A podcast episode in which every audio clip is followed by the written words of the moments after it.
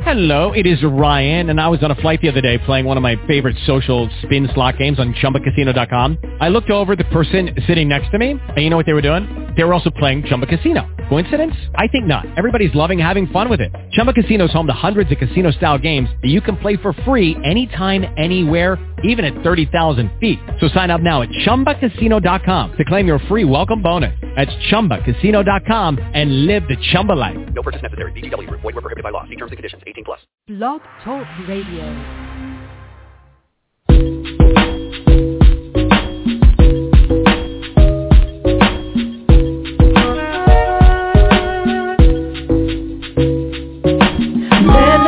Let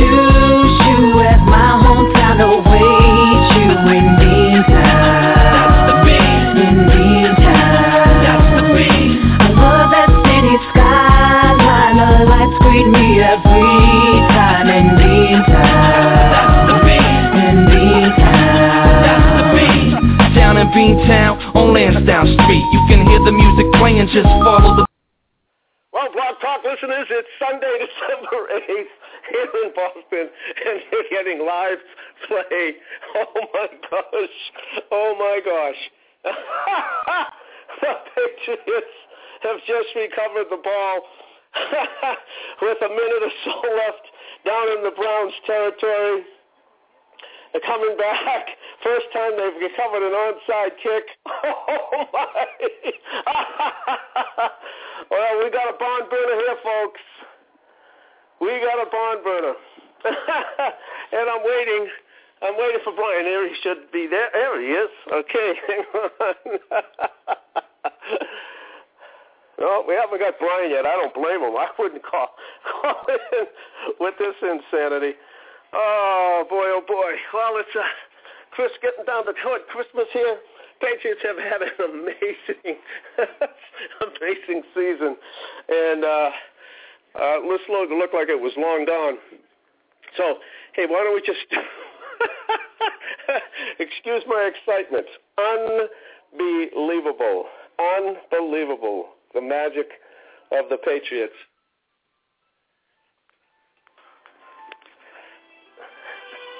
My father calling in. You know, what happened? I, I shut it off.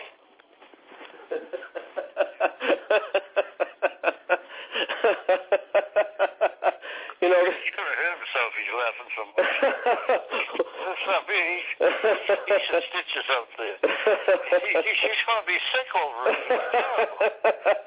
well, if all I got to do now is all I got to do now is win. oh, They did enough, Tommy. They won a game. Really, they really won it. oh yeah, exactly, exactly. Yeah. Oh my God.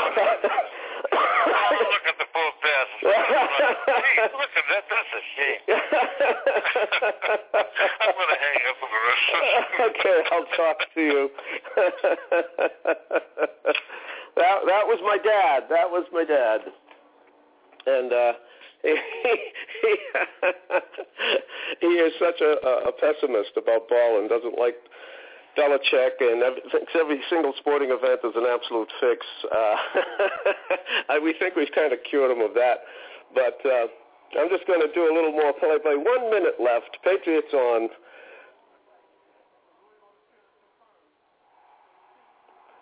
It's confirmed. Patriots have the ball. what drama. Anybody with cardiac problems. Oh my God. If if they win this, if they win this, it's going to be insane in Boston. Oh boy, oh boy. Well, here's Brian. Let's uh, let's bring him in here. hey, Brian, are you there? I, I am right here. How you doing? I hope you're in front of a TV.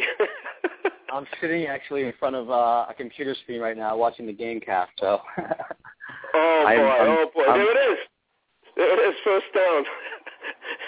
okay, well, this is absolutely uh, phenomenal. I mean, if, if they do this, we're looking at another another major crazy milestone in Boston sports history. Oh, here it goes. There's the launch. Oh, almost. And it's it's flag. Getting a live stream? No, I'm just sitting in front of like a um, um, what just happened? Uh, uh, pass interference. Total pass interference. Total pass interference all over him. And so now they're going to give him what? Right down to the. oh, how sweet. How sweet. Um, yeah, this is this is the first time that the listeners are going to get a play-by-play. I'm so glad we're recording this because I want to re-listen to myself a couple of years from now over this one. 35 seconds left. They're on like, let me see, he was right in the end zone. So I think what they give him half half the pen, half the distance. Yeah, yeah, he was. If he hadn't been holding him, Boyd would have caught the ball. He's all, all, oh, oh my God! It's so so egregious.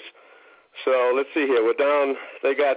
Oh my. Oh, they're they're just. Oh my God! They're like at the three yard line. Unbelievable. First and goal on the three yard line with 35 seconds left.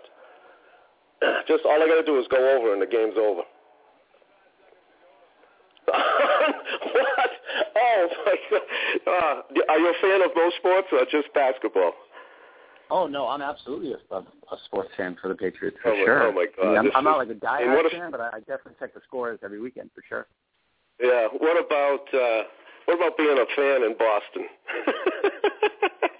I mean, it's been a, it, it's yeah, the past ten years has been pretty remarkable for every sport in Boston. So it's it's Un- definitely been a good time unbelievable. to be a Title town. fan. Yeah, it's Absolute amazing. title town. Well, they're right down, right down with about three yards when they got four, four uh, chances to do it. So let's see what happens here. T- Brady is just a, an, an absolute, uh, you know, with your playing sports. I mean, do you do you admire his leadership abilities? Oh, he's he is. You know, just just in terms of leadership and in terms of what what I like about him most is that you know he he really uses his past There it is. experience. They won. They won. They won, yeah. they won. Yeah. They won. They won. They pulled off the impossible. they won. Oh my God! This is like, can you what a freaking town? oh my goodness! I'm so sorry to interrupt you, but it's, it's it is absolutely incredible. Oh, yeah, I'm sorry. You're saying about his leadership ability.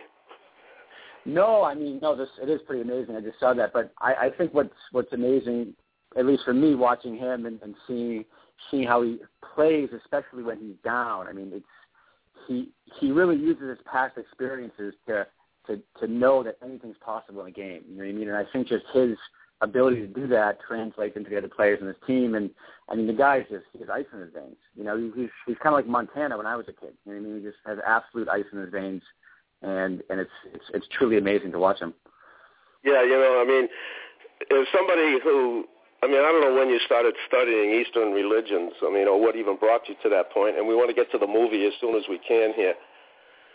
But, uh, I mean, Eastern religions are all about mastery. Yes, yes. I would say, um, and well, I, I think Western religion is about mastery too, but I would say the the Western version is more about external and and mental processes versus the physical. And I think that you find, you know, and that's not entirely true because I think in Greece, you know, pre-Christianity, there was a a very much co- uh, correlation between physical mastery and and spiritual mastery. You could say, if you want to use that word. But I think, um, you know, for instance, hatha yoga is a is a process of gaining control over the, you know, autonomic nervous system, and just this idea that anything that can be brought to awareness can be mastered. And I think we've lost that definitely in um, the Western traditions of sport and and um, you know the interaction of the physical. You know, and I think that in the East, you know, you see the martial arts, you see it certainly in yoga, um, the various yogas, that there is a direct connection between master of the body, master of the mind, where I think um, in the West it's more of there is mastery of the mind, but it's much more so of mastery over nature. It's mastery over the external environment, um, more so of the in- internal and the processes of the body that you find in India.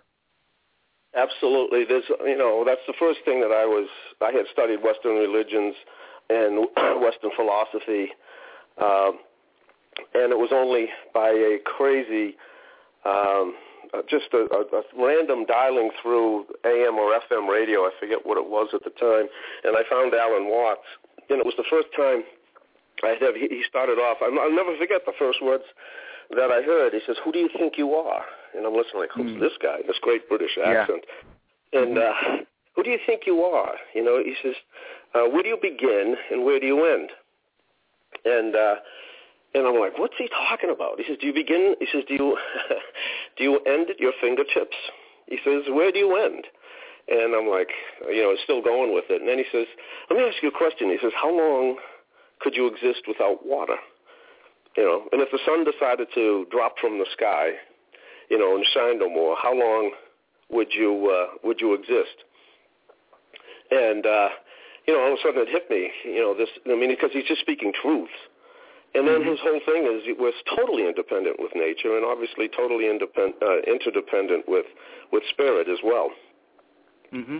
You know, and yeah, Watts is a fascinating. He he was a fascinating character he actually lived and taught at a place where I lived myself, the Esalen Institute out in Big Sur, and there's a mm-hmm. there's a room named after him. And you know, he was definitely um, one of the great Zen. You know, that was a tradition he was part of, but he was definitely one of the great Zen masters, both in practice and intellectually. But you know, to be honest with you, Watts Watts had a lot of problems himself. He he was a severe alcoholic, and and you know, so it, it is interesting how even great teachers like Watts, and he was one of the great teachers, they're also suspect to you know just regular human you know follies, you could say. You know what I mean? Well, that was so what I, I, I always great... you know his his uh his, his videos are on YouTube and, and and they're really amazing. You know the lectures. He had such a a powerful presence and a, and a beautiful voice, like you mentioned. He had oh. a very unique voice.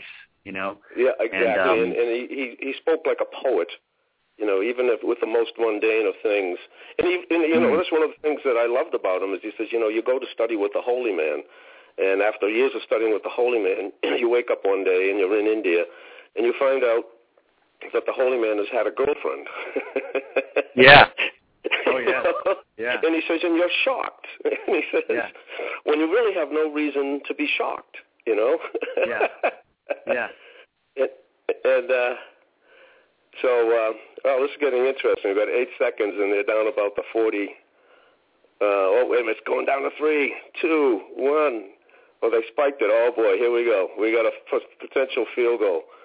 Oh, boy. So we thought it was over. Who knows? Well, I'll tell you, if the Browns win it, they deserve it. Incredible.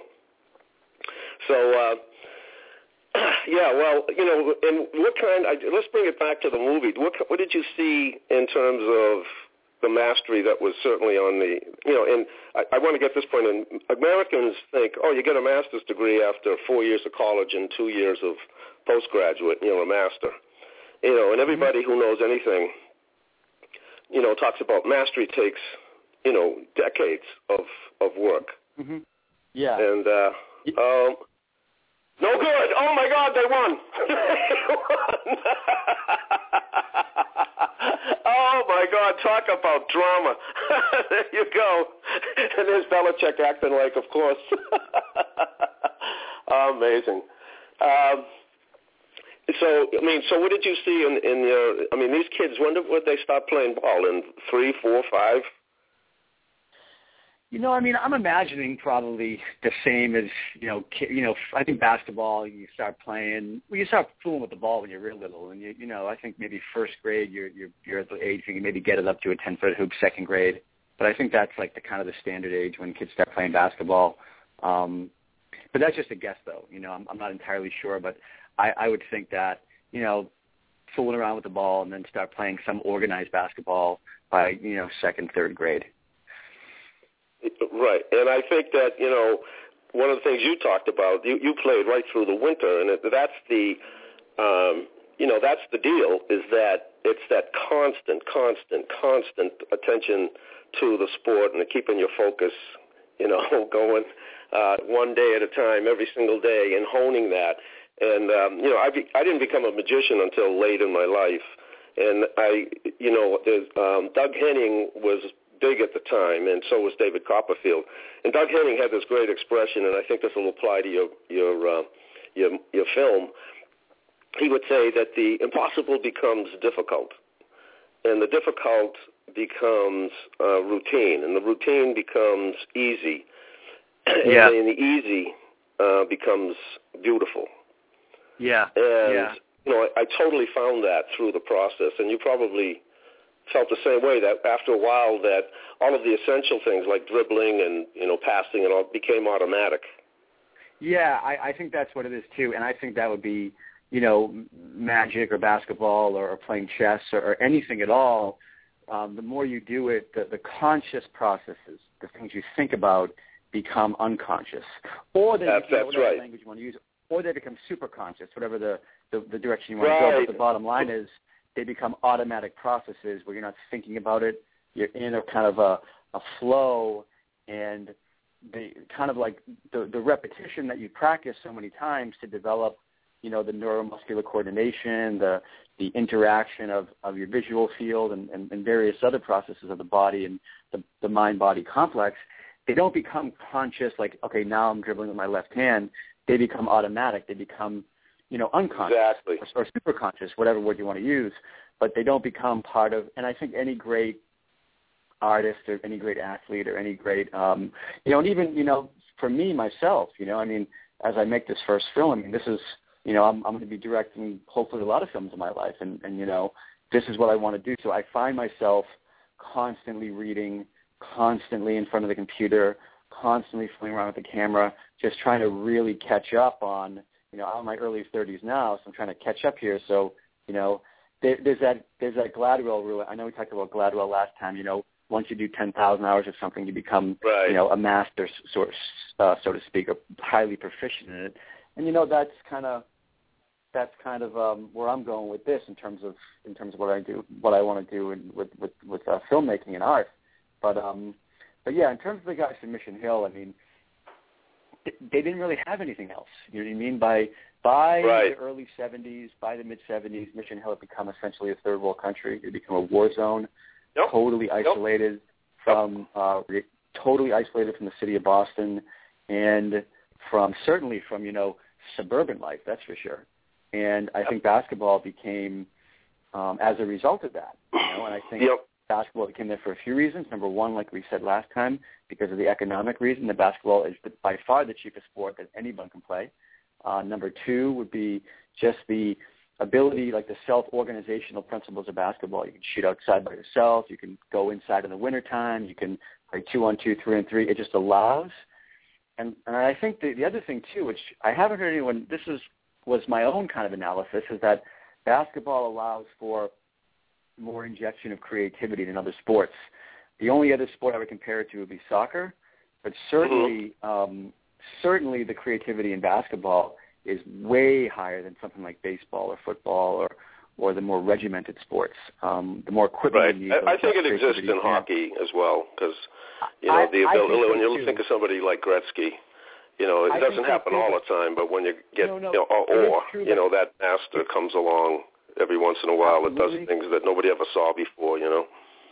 Yeah, and and there's like that in baseball too. And, and but I I would say basketball is a, a much easier to sport to play than hockey. Hockey. Oh, absolutely. You know, you, you know what I mean. It's, it doesn't have that. You can't. I mean, I guess you technically could go outside and just kind of fool around with a with a um with a stick and a ball, but even that, you're not Right. on ice, you're not with a puck. So I mean, there's basketball does have advantages. You're right. Um, You're for- right. It's very for- expensive. You only get the limited ice time, et cetera. You're absolutely right. Yeah. So, That's so did you? you know- um, so, so again, with oh, I want to talk about you. You made a great point. I had it had slipped my mind. I was a I, I my master's degree came in economics, and I was right at the time. I was studying in the uh, late '60s, early '70s, and you're absolutely right. I forgot about that. That my my uh, focus was, um, you know, in my major within economics was economic development. I was always obsessed with, uh, you know, with poverty. I mean, have, living in a poor place, seeing poverty, um, you know, all my life.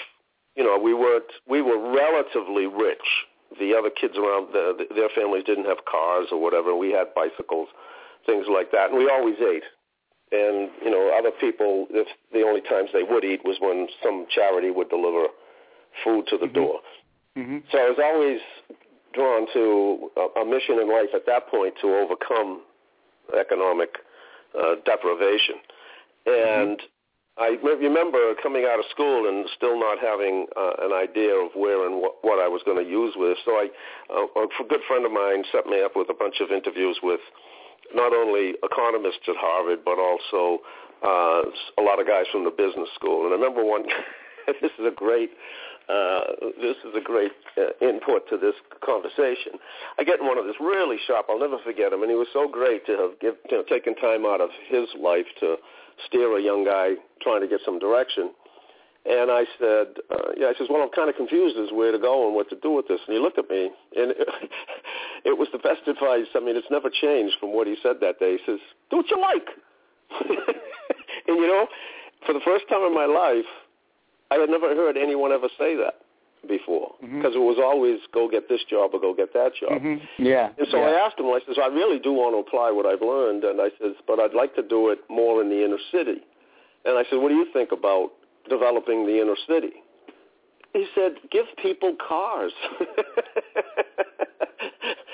give them cars and give them jobs. He says, there's the answer. You don't have to start pumping all kinds of infrastructure into the inner city to get people to do it. And it just made so, it was so simple that, that it was brilliant.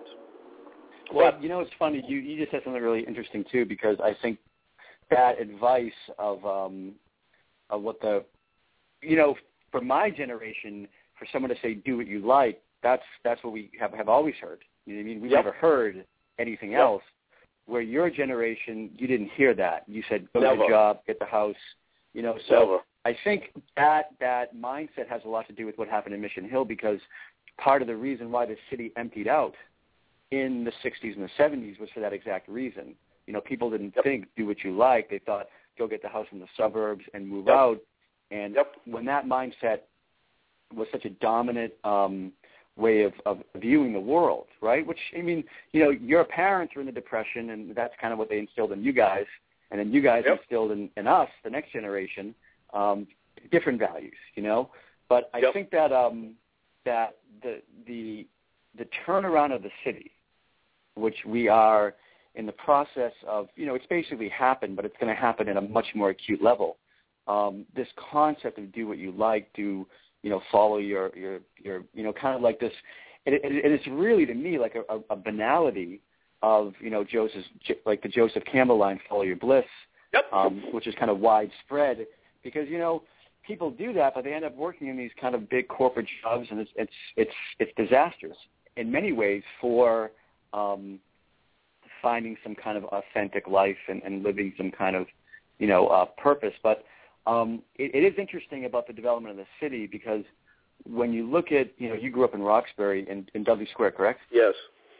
Yeah. So when you when you look at that situation, I mean, your family probably couldn't, you know, based upon the, the the economic conditions that you guys lived in, even with inflation to where it is today, you guys have a very hard time living in, in the city.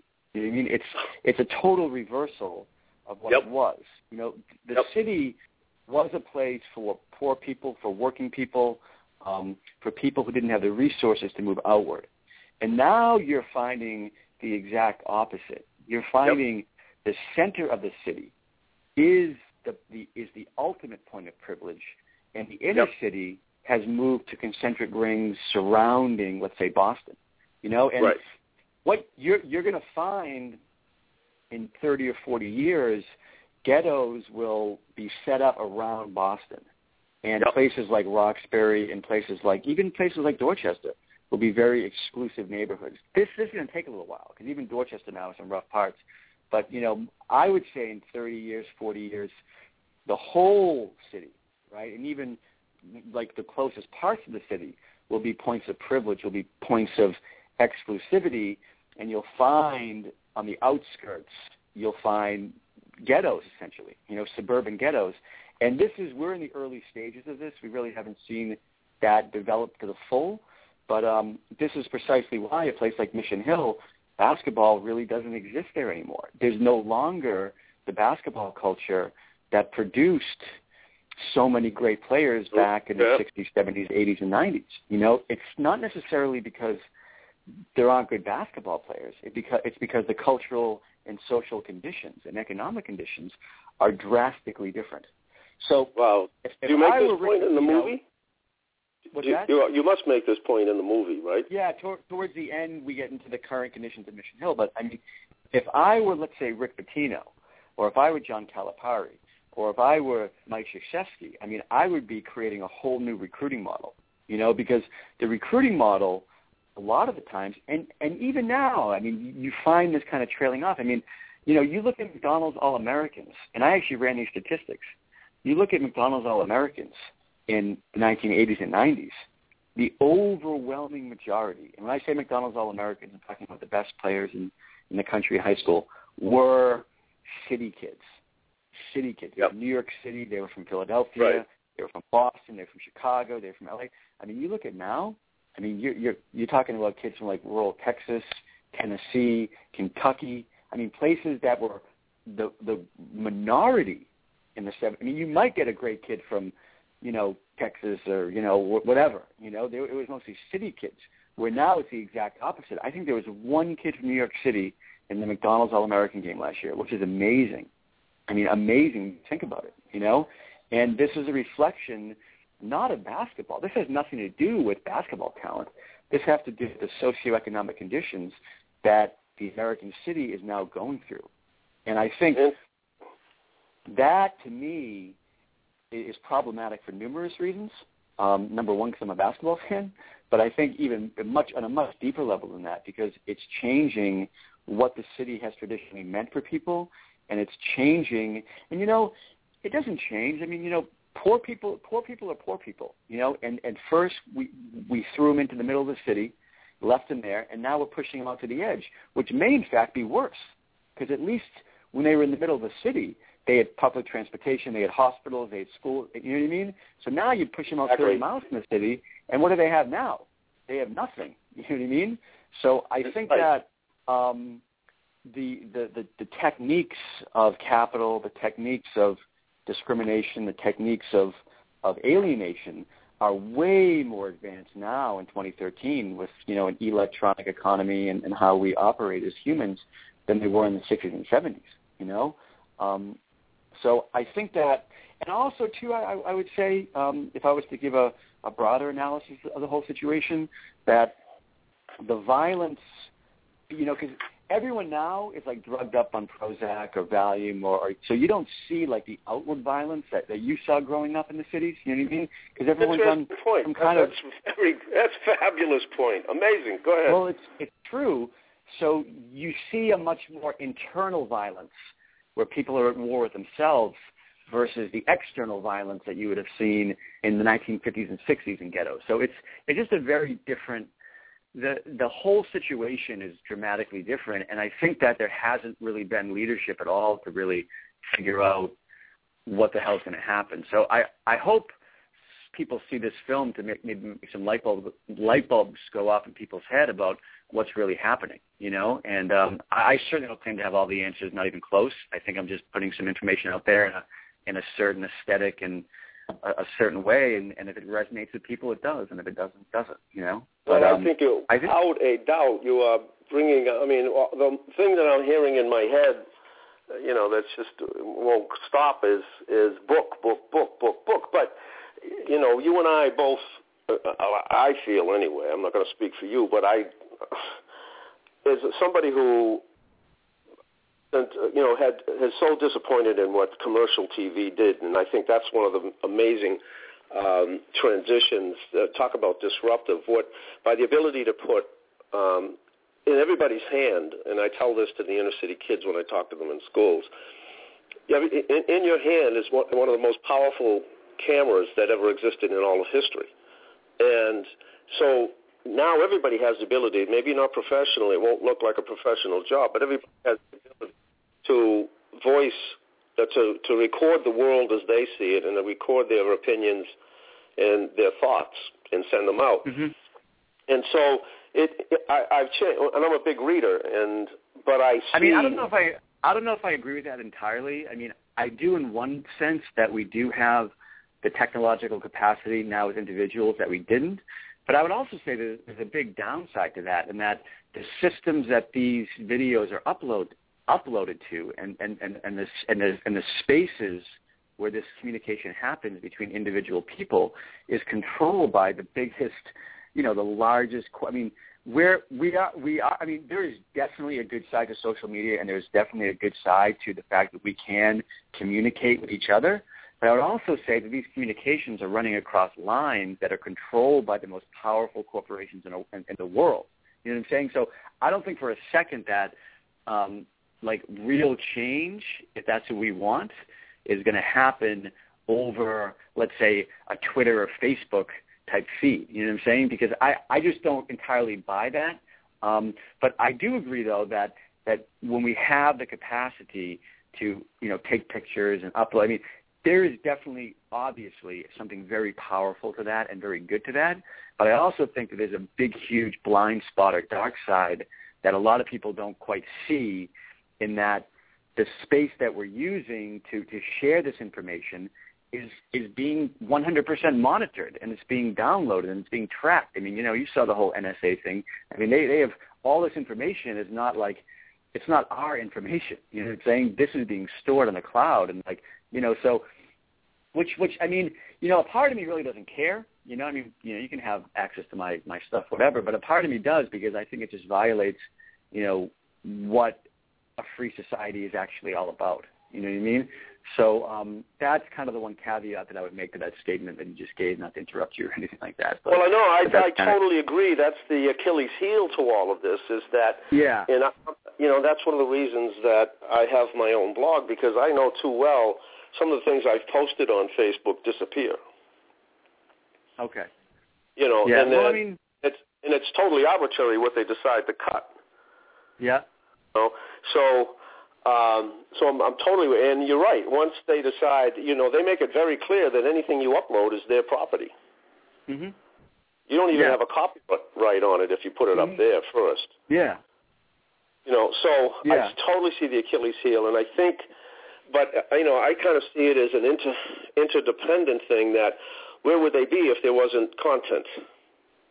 You know, Yeah, I no, mean, it's it's it's you know, I mean, this you know, to to to create the infrastructure to have that kind of space and storage where you you can store you know a million of your own pictures on Facebook. This is incredibly expensive. So, you know, you, you look how let's say Facebook has capitalized the billions of dollars that are invested in the company that really doesn't make that much money. You know what I mean? It's not like Facebook's Right. like profitable year. You know, they're they're investing because the economy that we're in is in the process of dramatically changing. You know, we we are moving into like a, a, a virtual economy, a hyper real economy, where that information one day will be worth a lot of money. You know, oh, Because absolutely, and also, yeah, right, and the fact that so many people are you, they know, you know, that by giving it away, giving it away, giving it away, now is leading. You know, as if you read. I think I recommended uh, Vaynerchuk's book to you, Crush It. I mean, the, the dollars, the advertising dollars are going to go where the the eyes go.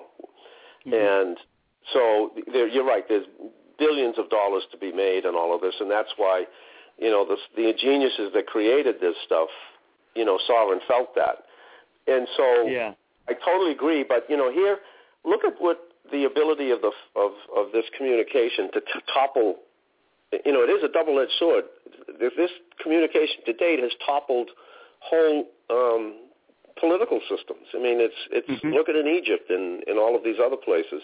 But I mean, Um, even Egypt though, it it did, but it, it really didn't because a, a, a far more autocratic and and and and kind of like horrible government was put in place. You know what I mean? So like Right. we we as Americans don't even like it. That to me was like such a funny thing, in that we, we were like extolling Twitter as being like the savior of humanity, but we didn't realize that you know after Hosni um, Mubarak left, a worse guy came in. You know what I mean a Oh, worse yeah, system well- came in. So so so what did Twitter do for that? So I mean, I think there are limitations to what this kind of technology could do. But to tie it back into Mission Hill, I mean, you know, it would have been great. I mean, none of these people at Mission Hill even had had money to have video cameras. You know, mean, back in the 70s, and 80s. So there's like no footage at all of like, you know, I have a lot of old footage that I've been able to get my hands on, but in terms of just like street ball pickup games, there's none. You know what I mean?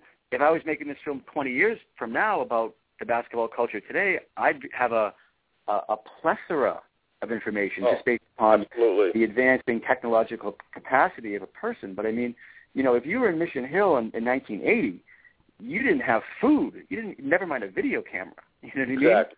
So Exactly. that, I mean, exactly. that that's a perfect example of, of how technology is improving. You know what I mean? It is making life better, but we also have to be aware of the, the downside to that. But um, I I think in terms of Mission Hill, a lot of these things are interrelated. You know, technology, the city, and even basketball comes into place, um, and um, and and how our society is being structured now. You know, we talked about last week about how you know childhood life is so organized and administered and and you know hyper organized I would say and and I think in Mission Hill even though there was some organization to the basketball culture it it really wasn't I mean there was a I mean they used to use milk crates for for basketball hoops they used to put them on the brick buildings and they used to play you know on grass you know what I mean like all day long 10 hours a day in the summertime you know what I mean so I mean there, there's some amazing stories of, of how these kids um, back in the 70s, 80s, and, and even 90s. I mean, I mean, let's face it. I mean, Mission Hill in the mid 90s was was maybe the worst it's ever been. You know, I mean, I I think the city kind of hit hit a down point in the mid 90s, and then it kind of been moving upward ever, ever since then. But I mean, you know, I was in high school um, in the mid to late 90s, and when I was in high school in Boston, you didn't go into Roxbury. I mean, you didn't go into Boston. I mean, that that that was like a scary that was a scary place. And now, you know, I, I walk along Parker Street in Mission Hill. I mean, I all I see is young college girls walking around, young college kids walking around. I don't see any type of. You would never walk on Parker Street in Mission Hill in 2013 and ever think that there's danger lurking or there ever was danger lurking. You would walk along Parker Street and see college kids. You know, you would walk around and, and see and see kids in Northeastern or Wentworth or you know even you know Harvard. Uh, the if you get your master's of at Harvard of Public Health is, is right on Huntington Avenue, so you would see people like that. Um, you you really you know you might see a couple people from the projects. You know because I mean basically one half of the projects now when you look at Mission Hill, it was always the like, there was two sides to the project. There was Mission Main, which was essentially the first project that was built in 1941, which is behind the church. If you're coming from Parker on Tremont, it's to the Right, left side right. of Parker Street. And the right side would be the extension. That was built in 1952, I think. And Mhm. that those structures are still there. Those are still like bricks, you know what I mean?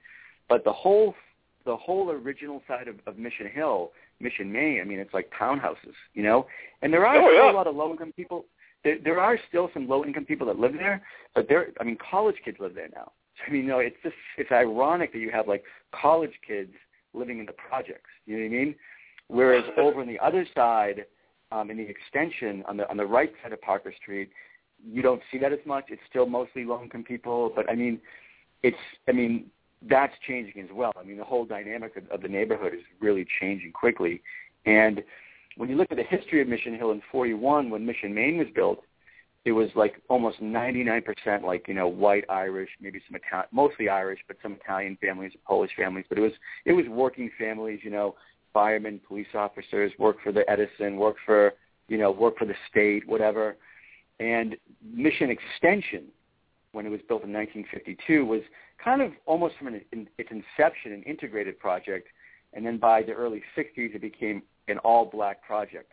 So you basically had in, in the mid 60s in Mission Hill, Mission Main all white, Parker Street separated, then you had Mission Extension all black, and basically all those white families just started you know getting out of there, and by you know the late 60s, early 70s, it was like you know 99% black in both projects. You know, so that's really, and that also too I think is very different in Boston. I mean, you don't really see those those strong ethnic neighborhoods, those dividing lines. I mean, North End, take North End for an example. I mean, you know, no no Italian people live in the North End anymore. I mean, you know, No. they, they they they they have the stores along Hanover Street, but I mean, North End's a totally gentrified, yuppie neighborhood, um, and I think, and that's, you know, so I mean, it's it's really when, you look at Mission Hill and the basketball story, it really mirrors the other neighborhoods in Boston, South Boston, Charlestown, uh, North Yep. End, of kind of what happened there as well. It's very Yep. similar in in, Yep. in many ways, you know. Yep, absolutely. It's uh, yeah, there is a. It's the gentrification process. It's you know, it, it, it, it's night and day. Because I again, I lived there. I knew not. I not only knew Roxbury, but of course, because I traveled in Dudley Street and Mission, but I knew Jamaica Plain, and I knew the South Yeah. End, and I knew South Boston, and and it was it was endless. That it was just you're right, low income. All of the in the entire inner city was low income. Uh, Beacon Hill was like the only place Yeah. where that wasn't true. Yep. And Yep. uh, you know, and maybe West Roxbury. You know, uh, there were certain places, but for the most part, that West, was the West story. Roxbury was kind of like more like upper middle class, but it it was never like wealthy. It was it was kind of like a Right, kind of like you know like yeah, lace lace curtain Irish as they say. Yeah, exactly. So, you, you know, I think. Um, well, I think again, what you know, I want to. I want to give a new label. I mean, you you call this a documentary, but I suppose all docu- a lot of docu- a lot of documentaries will give maybe more than just an analysis, but it seems to me what you're doing is not only recording, you're not only documenting what happened and everything else, but you you're you're giving um, an analysis that gives a thought is a thought provoking, uh, and that's the only term I can come up with right now, because some of the concepts you just came up with make people think. And do you emphasize those in the film? Yeah, definitely. I, I think that there's definitely the bookends of the film, the beginning and the end, don't have really anything to do with basketball, really. I mean, a little bit, but the beginning of the film is kind of like a history on on public housing in Boston, uh, Mission Hill specifically, um, how that happened, like how you know just the building of it, how it was what it was like uh, culturally and socially when it was first built, and then it gets into you know, this massive movement of the black families from the South into Boston in the 50s and 60s that ended up coming to places like Mission Hill, you know, like the Turner family, their parents, you know, the mother's side was from Virginia, the father's side from Alabama, um, and how, um, you know, they ended up settling in places like Mission Hill. And then the, the, the later, the middle part of the film deals with the development of the basketball culture and, and the Turner brothers as kind of case studies as representations of the basketball culture. And the end of the film deals with more about the current state of Mission Hill and, and kind of, you know, gen- yeah, gentrification and, and what's happening there now and, and how sadly, you know, the, the pride that the basketball gave that neighborhood is kind of not there anymore. And so it, it is a commentary not only about Mission Hill, but also about, you know, the city in general. And not just Boston. I mean, this is, I think this is applicable to, you know the the city itself. You know what the city means in America. I mean, you know, ma- even Manhattan in the 60s and 70s. This is this is a place where like you know artists would go there and live in cockroach infested apartments and try to make it. You know what I mean? You can't do Right. that now in Manhattan. You know what I mean? You got to No. pay three thousand a month for a studio in Manhattan. You know? Right. So I, I think Right. that, um, and even Brooklyn. I mean, you know, Williamsburg is like kind of like the new left bank. I mean, you know, you can't even get an apartment there. So may, maybe Bronx or the Queens will end up being like the next kind of haven for artists that want to make it in New York. But you know, it's just a totally different. um It's a totally the the meaning of the city, what it what the city has traditionally meant for people, is in a process of major change, major change. You know, and and, And- I would and- argue it, it it's Go not for the better; it's for the worse. No, I you know? totally agree because Yeah. not before there was a sense of neighborhood, sense of community. That is gone. That is dead. That Yeah. is over. That Yeah. there is no sense. Uh, you know, I, I, you know, cynically call South Boston an uh, an outside gym. hmm It's an outside gym. There's nothing Mhm. but young people running all the time.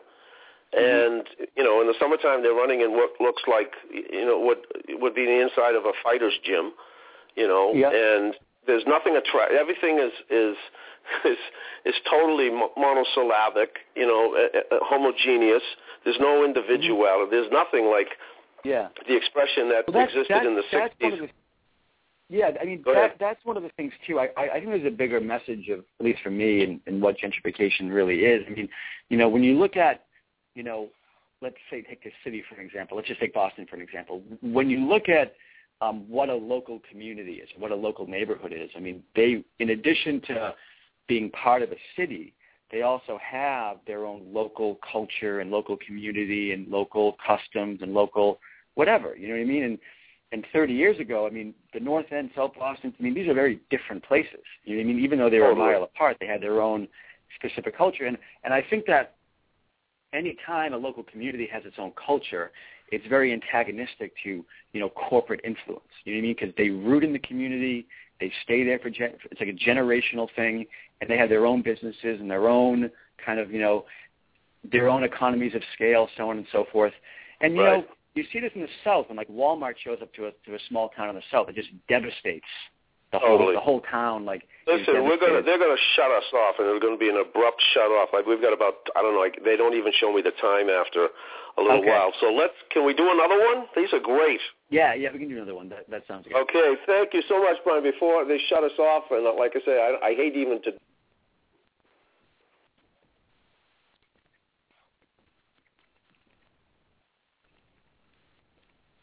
Is Ryan here, and I have a question for you. What do you do when you win? Like, are you a fist pumper, a woohooer, a hand clapper, a high fiver? I kind of like the high five, but if you want to hone in on those winning moves, check out Chumba Casino. At ChumbaCasino.com, choose from hundreds of social casino-style games for your chance to redeem serious cash prizes. There are new game releases weekly, plus free daily bonuses. So don't wait. Start having the most fun ever at ChumbaCasino.com. No purchase necessary. Group. Void were prohibited by law. See terms and conditions. 18 plus.